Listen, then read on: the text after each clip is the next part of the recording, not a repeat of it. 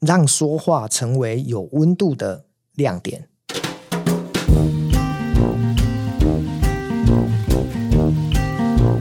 有一回我到台东要去演讲，那我入住了一家商务饭店哦。这个饭店呢，在台东市区，大概有 A 馆跟 B 馆。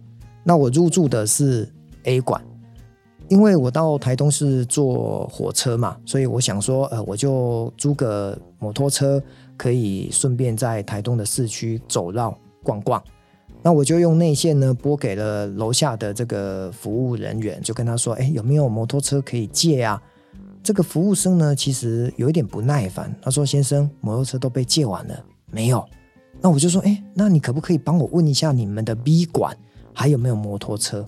哦，他听了之后呢，又愣了一下，说：“哎呦，还知道我们有 B 馆的意思吧？哦，但是呢，还是好吧，我帮你问问看。”过了大概三分钟，就打内线到我的房间，就跟我说：“先生。”有我们的 B 馆有摩托车，总之呢，这个服务人员的态度，你就会觉得很想要投诉他，因为服务真的很差劲哦。是我自己主动问 B 馆有没有摩托车，他才愿意帮我问，否则的话，我大概就只能骑脚踏车了。好，隔天退房之后呢，有趣的事情让我更印象深刻哦，因为那一天呢，我刚好有朋友来 呃饭店找我。谈事情哦，所以我们大概聊到了快十二点哦，忘记退房。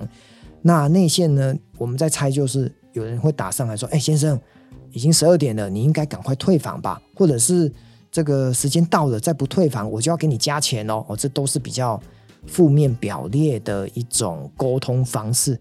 想不到呢，十二点五分的时候，我从这个楼下呢接到一个女生打上来，她说：“先生。”我很担心你等一下要退房的时候，行李会不会太多？那我是不是呢到你的房门去帮你提行李，方便你退房方便？哇！我当下马上意会到，他其实就是要让我赶快退房，可是呢，他却用了一句让我不得不赞美他的一种很好的说话的技巧，因为他是站在同理心的角度。去问客人行李会不会太多，然后呢，顺便帮我提下来。其实他的目的就是，先生，你应该要退房了。可是他却没有讲这句话，让我感同身受。我觉得他的服务就很好，所以对比前面的租借摩托车的这一位男生，态度不佳，而且呢，也不会主动帮我问 B 馆有没有摩托车。所以这是一个同一家饭店。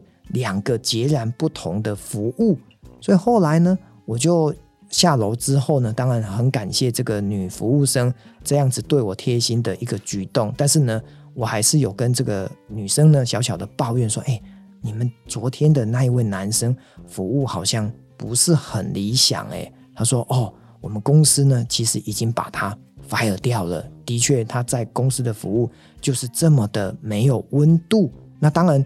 饭店的服务本来就是要以客为尊哦，那我就问他说：“你有没有学过类似卡内基呀、啊、这种关于沟通啊这种人际关系说话的一个技巧？”他跟我说：“有诶，我真的有去上课，而且我觉得做服务就是要换位思考，那让大家感觉到很温暖、很舒服。哦，所以对我来讲，这就是一个很有趣的一个饭店，两天体验不同的人，一个好服务跟一个。坏的服务，其实我自己也是一个教服务的讲师哦，我都常常讲四句很重要的服务的关键字，讲台语就是“面爱笑”，就是你的脸上呢要能够微笑；“垂爱低”哦，就是你能够口说好话，让人家感觉到非常的温馨；“腰爱嫩”哦，就是你的腰杆子要能够身段非常的柔软；“卡丘爱紧”。哇，你的手脚要能够很利落哦，所以我常讲说，面爱笑，嘴爱甜，腰爱嫩，卡丘爱紧，这四句话其实是我常常在课堂跟同学分享的。